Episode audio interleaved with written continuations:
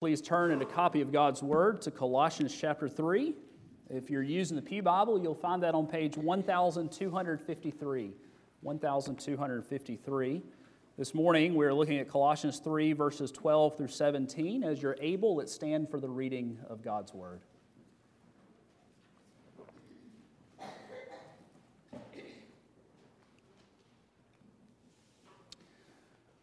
Put on then as God's chosen ones holy and beloved, compassionate hearts, kindness, humility, meekness, and patience, bearing with one another, and if one has a complaint against another, forgiving each other. As the Lord has forgiven you, so you also must forgive. And above all these, put on love, which binds everything together in perfect harmony. And let the peace of Christ rule in your hearts to which indeed you are called in one body, and be thankful. Let the word of Christ dwell in you richly, teaching and admonishing one another in all wisdom, singing psalms and hymns and spiritual songs with thankfulness in your hearts to God. And whatever you do, in word or deed, do everything in the name of the Lord Jesus, giving thanks to God the Father through him. This is the word of the Lord. Thanks be to God. Let's pray. Father, we thank you for your word, and we ask, O oh Lord, that you would send forth your Holy Spirit. Help us to understand. Change us from one degree of glory to the next. We ask these things in the name of our Savior. Amen. Please be seated. In Christ, we are new people. Uh, we are not who we once were, and now God calls us to live out whom we've become in Christ especially in the context of God's people, the church.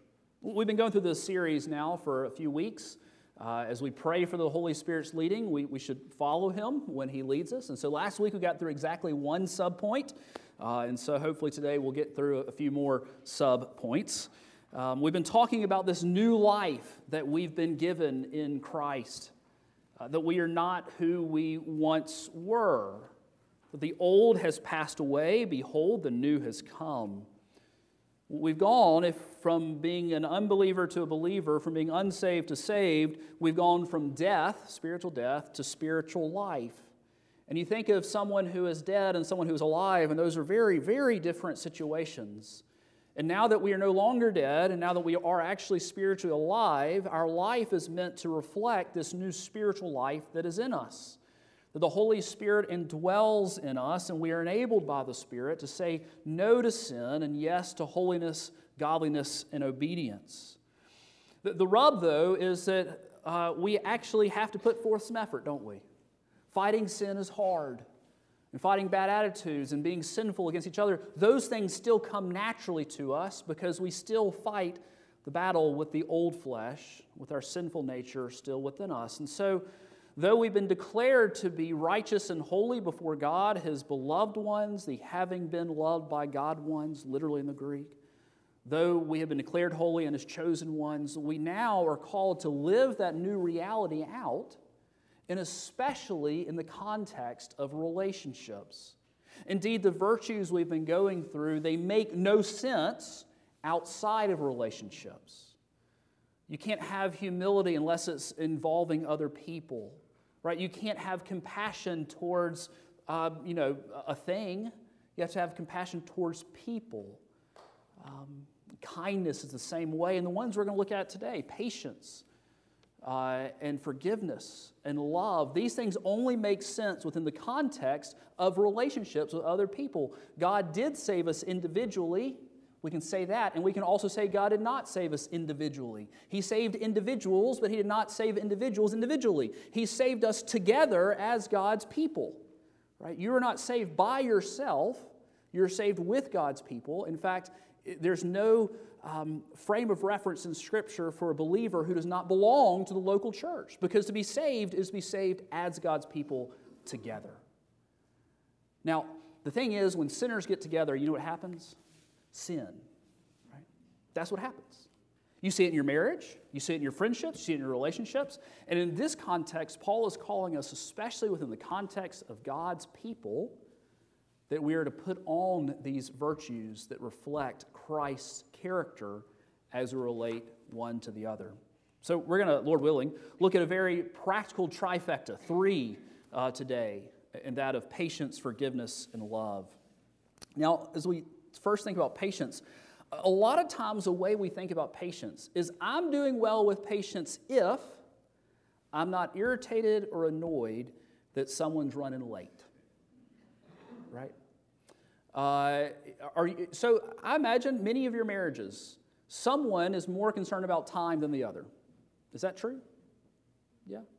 I'm not looking for hands, but I see some nods, right? And sometimes you have a, a more, um, you know, South American view of time, which is I show up when I want to. And then others have much more of a TikTok time. You're late if you're five minutes early.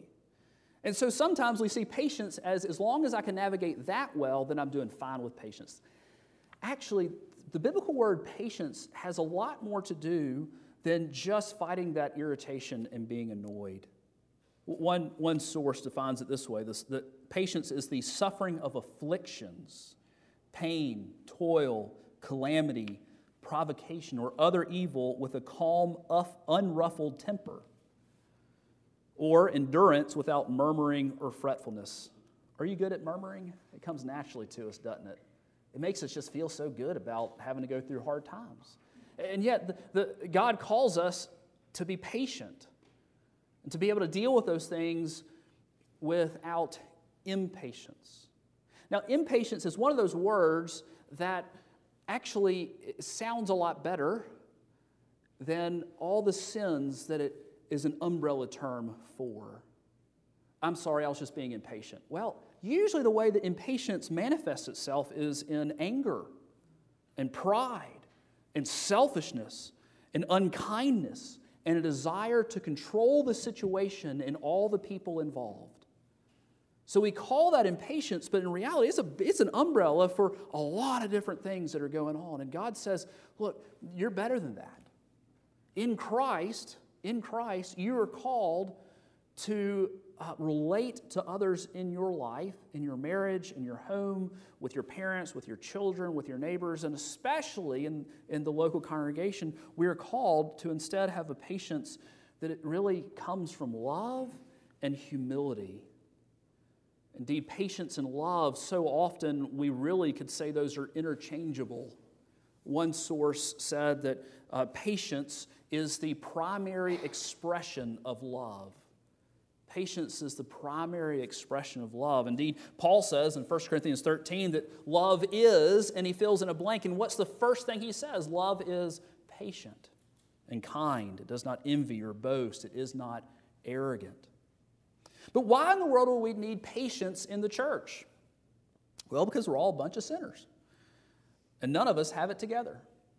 Not a single person in these pews has it together, or in the pulpit. Let me be real clear on that.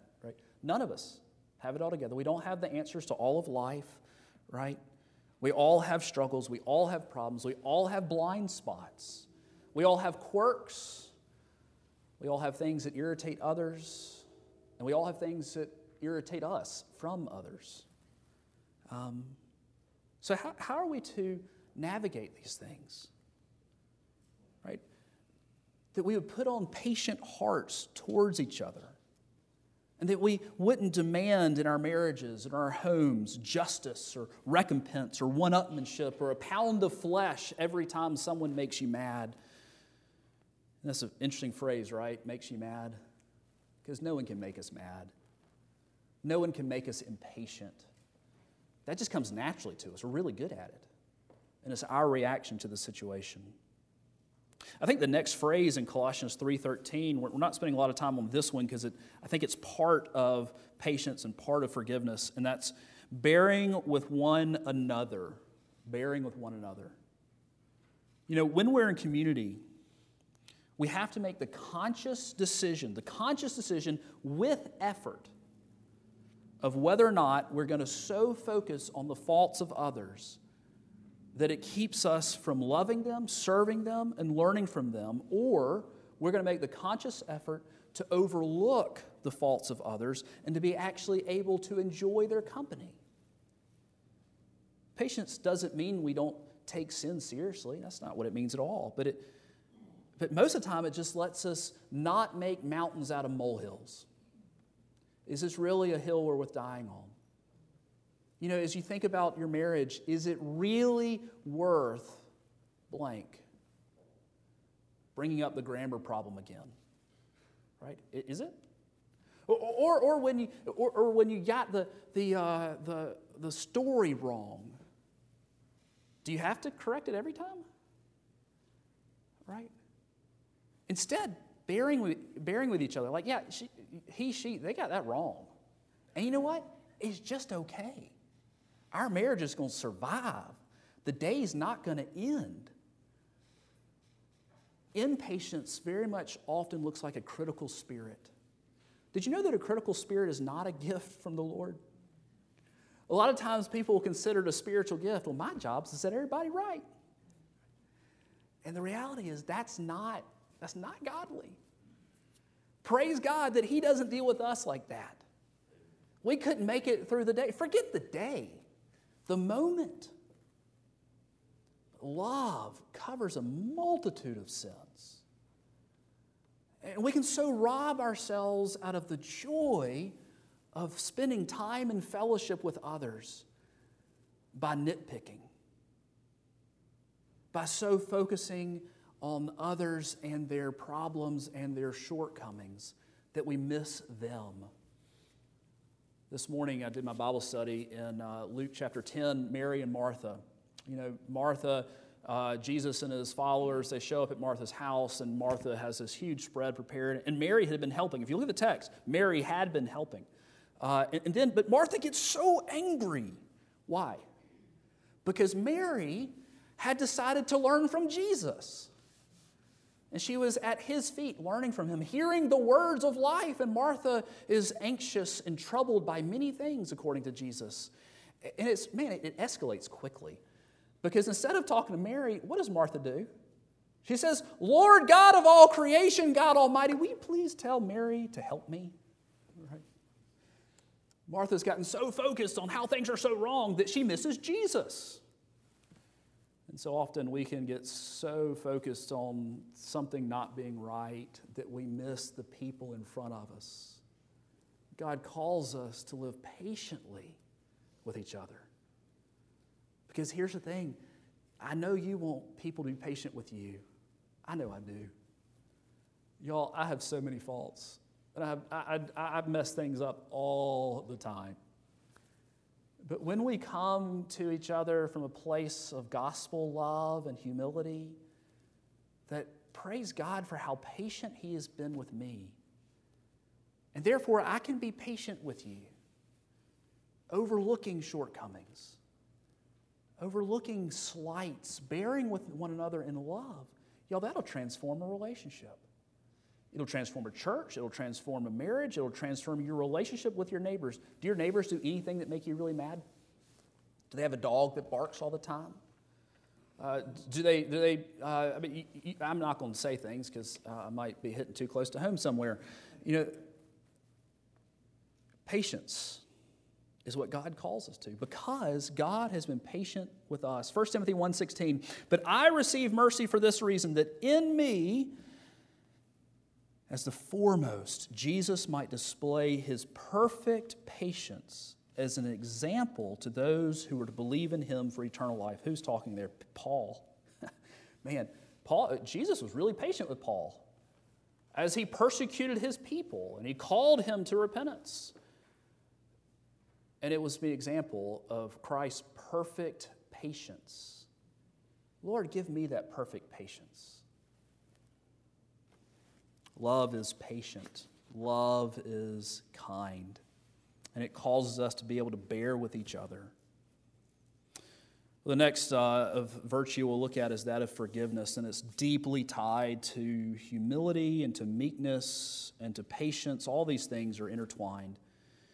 Look at verse 13. Bearing with one another, and if one has a complaint against another, forgiving each other as the Lord has forgiven you, so you also should for no, no, no, that's not what it says. So you also must forgive. That must. That must. That's a tough one, isn't it? Do you know that forgiveness isn't an option? It's really not. So tonight in our youth uh, gathering at my house, uh, 5:30, uh, please come. Um, having lasagna and bread, and the fellowship would be great. And we're talking about how hard it is to forgive people out of the parable of the unforgiving servant. Uh, you know, we have been forgiven so much. You know, there's this great parable that Jesus tells in Luke 18. He, he, speaks of the, the first servant who has been forgiven billions uh, of dollars, 10,000 talents in a ta- of gold. And a talent was 75 pounds. That's a lot of money. This is like uh, country national debt level of money. And Jesus had forgiven, the, the, the king representing God, had forgiven this first servant the 10,000 talents uh, that, he, that he owed the king. And then the servant turns around and fails to forgive someone who owes him about half of a year's salary. Now, half of a year's salary is a good bit of money. And I think Jesus in that parable makes it a decent amount of money. Because the, the thing is that when people sin against us, it really does hurt. And forgiveness does not remove the seriousness of sin. Rather, that's what makes forgiveness so amazing, is that Jesus would forgive us our moral debt of our sin, the 10,000 talents worth of sin, that we might be enabled, because of his graciousness to us, that we might be enabled to obey this must command to forgive each other, and especially when the slight is real, especially when we really have been sinned against. Because we really did sin against God. Every sin is personal, and every sin that we have ever committed is personally directed to the one who made all things, and sustains all things, the one who is completely holy, righteous, and just. And yet, because of his love for us, the great love with which he loved us, he sent his son. The Father sent his son that he might die in our place, that he might forgive us because someone has paid the price for us. You know, uh, forgiveness is so connected, so connected to um, humility. Uh, Tim Keller, in his great book, Prodigal God, says this It is impossible to forgive someone if you feel superior to him or her. It is impossible to forgive someone if you feel superior to him or her. Because if we come to that kind of situation with pride, we will say that person doesn't deserve my forgiveness. That person does not forgive my forgiveness. And then when we put it in the category of our salvation, as we think about Philippians 2, that God the Son would take on flesh and humble himself, that we who were his enemies and dead in our trespasses and sins, according to Ephesians 2, these are the people that God would forgive. Did we deserve it? No. Forgiveness is hard, though, isn't it? Forgiveness is really, really hard because forgiveness always involves a cost. Always involves a cost. Our forgiveness involved cost. And it cost the Father his Son. It cost the Son his life and the pain he went through, his humiliation, not just at the cross, but an entire life of living in the estate of humiliation, of being born of a virgin, being born under the law, being born into poverty. And yet, it means that when we forgive each other, we're letting go of something that we could otherwise demand. But in keeping unforgiveness in our heart, we, we actually do more damage than we realize. A wise man once said that bitterness is the poison pill that we take that we're convinced is going to kill the other person. When we fail to forgive, we are allowing the other person to have control over us, even if it's something that happened many, many decades ago. What happens if someone doesn't ask for your forgiveness? Do you have to forgive? Yes, you do. That doesn't mean that you're not hurt, but there will never be healing of hurt until there is forgiveness. It will linger in our hearts. And until we do business with God and with others, healing won't happen. There is great healing available in Christ as we forgive each other and we live in marriages and in community with our neighbors and our friends and our parents and our children and in our church. There's great power in forgiveness. I know nothing more powerful in a marriage than a forgiving spirit. And I know nothing more powerful for evil in a marriage than an unforgiving spirit. So we are called to forgive. We're called to forgive because the great cost that Christ paid for ours, that he was you willingly humiliated, betrayed by a friend, falsely accused, abandoned by his followers, stripped bare, mocked, spat upon, beaten to within a, a, hair of his life, forced to carry the instrument of his execution in public, nailed to a cross, railed on by a man next to him, derided by the religious leaders below him, and endured the wrath of God from above him. He died in our place and was laid low in the grave and was left there for three days. But because the tomb was empty, we know our sins really are forgiven. And there's nothing that God cannot forgive. Have you sought the Lord first in salvation? Did you know that if you confess your sins, that He is faithful and just to forgive you of all your sins and to cleanse you of all your uncleannesses, all your unrighteousness, all that shame. Jesus took it on the cross. And so, as the recipients of forgiveness, who are we to withhold that from others? You know, Peter, when he comes and asks Jesus, How many times must I forgive someone? Seven times? Now, we look at Peter and say, Man, you really got it wrong, didn't you? But Peter was actually being pretty godly in his culture. In his culture, you were required, was it two or three times? You were required to, to forgive twice, I think. Maybe it was three, but I think it was twice. And then on the third time, you were not required to, to forgive the person who had sinned against you. You gave him a chance, two of them actually. And Peter says, Hey, I'll double it and add one. And Jesus comes to him and basically answers, You never stop having to forgive him. 70 times 7, or 77 times, depending on your translation. Either way, it's a lot. It's a number of completion, of perfection, of continual needing to forgive. Because here's the thing we always have to go back to Jesus daily and say, Please forgive me again. Because the same thing I asked for forgiveness yesterday, I, I, I, did it again today. And so, in our marriages, in our relationships, we extend forgiveness.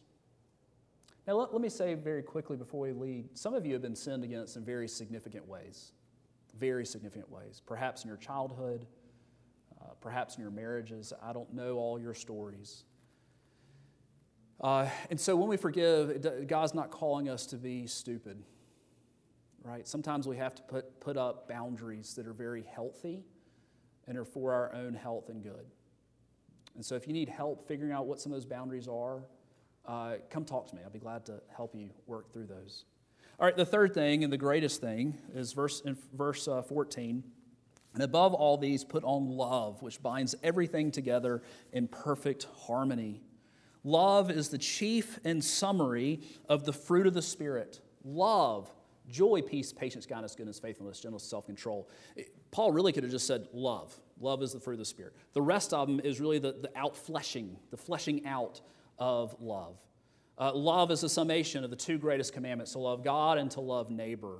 Um, it's the whole reason we have salvation because God loved us first and because the great love with which He loved us. That's the only answer we're given in Scripture of why He loves us. Ephesians 2, because of the great love with which He loved us. Why did He love us? Because He loves us. Um, it, the, the, word here, uh, binds here, it's, it's, from the noun bond in the Greek, and it, and it literally uh, refers to ligaments. You know, ligaments hold bones together. And if you don't have a ligament, they're not going to be held together. In fact, some of you have torn ligaments, and, and that's not helpful, is it? And it hurts. And then your body doesn't do what it's supposed to. Well, well he's saying in, in your marriage, in your relationship with others, uh, and especially in the church, that this whole thing is bound together. The bond that keeps it together, the ligament that keeps us together is love. Now, first, it is the love of God in Christ for his bride that He is the body, He is the head. We are being built up together into the mature man of being Christians, right? Of being the church. Uh, and it's the love of God which bonds us together, first and foremost. But secondly, it is the love that we have each other, for each other that keeps us working, keeps us moving, especially when there are stressors. You know, ligaments are so important when there's stressors on your body because that's what's going to keep things moving the correct way and keep them from not going the wrong way. And the same thing is true in a marriage and in a church and a relationship. That when those bonds, when those ligaments of love are so are, are very strong, then whatever stressors come, you are bound still together in perfect harmony one with each other. That we can say, hey, you sinned against me. And there can be repentance, and there can be restoration and reconciliation. We sin against each other all the time in our communities, in the church, in our marriages, against fathers and sons, and sons and fathers, and mothers and daughters, and, and ad nauseum. And, and we can say, because of the love that I've received from God, I can ask for forgiveness, I can repent of my sins, I confess that I did, to, did this to you, and there can be healing in our relationship because there is this strong ligament of love that is ours because of what Christ has done in our hearts. Well, the love with which we love each other finds its source in Christ. Galatians 2:20. I have been crucified with Christ. So remember we talked at the very beginning about I'm not who I once was, nor are you if you're a Christian. Right? The old has passed away, the new has come. Uh, and Galatians 2:20 supports that. I have been crucified with Christ, my old self nailed to the cross. It is no longer I who live, but Christ who lives in me. What's that talking about? It's talking about the Spirit. The Spirit of Christ dwells within us, enabling us to say no to sin and, and yes to godliness, yes to patience, yes to forgiveness, yes to love. And the life I now live in the flesh, I live by faith in the Son of God who loved me and gave himself for me. My friends, we will struggle to have patience and forgiveness and love for each other if we first don't understand God's amazing love for us. Because we will be so insecure. I, I, have insecurities. Do you have insecurities? We all have insecurities. And so oftentimes those insecurities come from a place of not knowing who we are in Christ, that I'm a beloved of the Father that I've been chosen by him, that I've been declared holy and righteous, and that my, my brother, Christ, has counted me his co heir.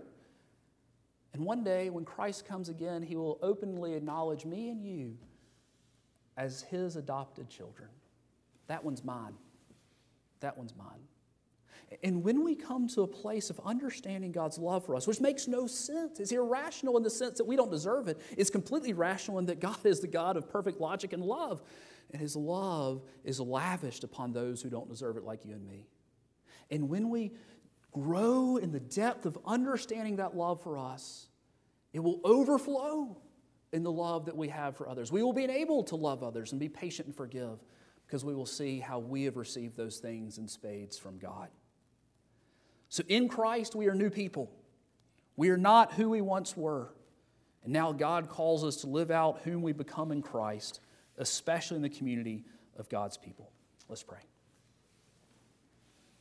Our Father in heaven, we thank you for the love with which you've loved us, the patience that you have shown to us, and the forgiveness that we have in Christ.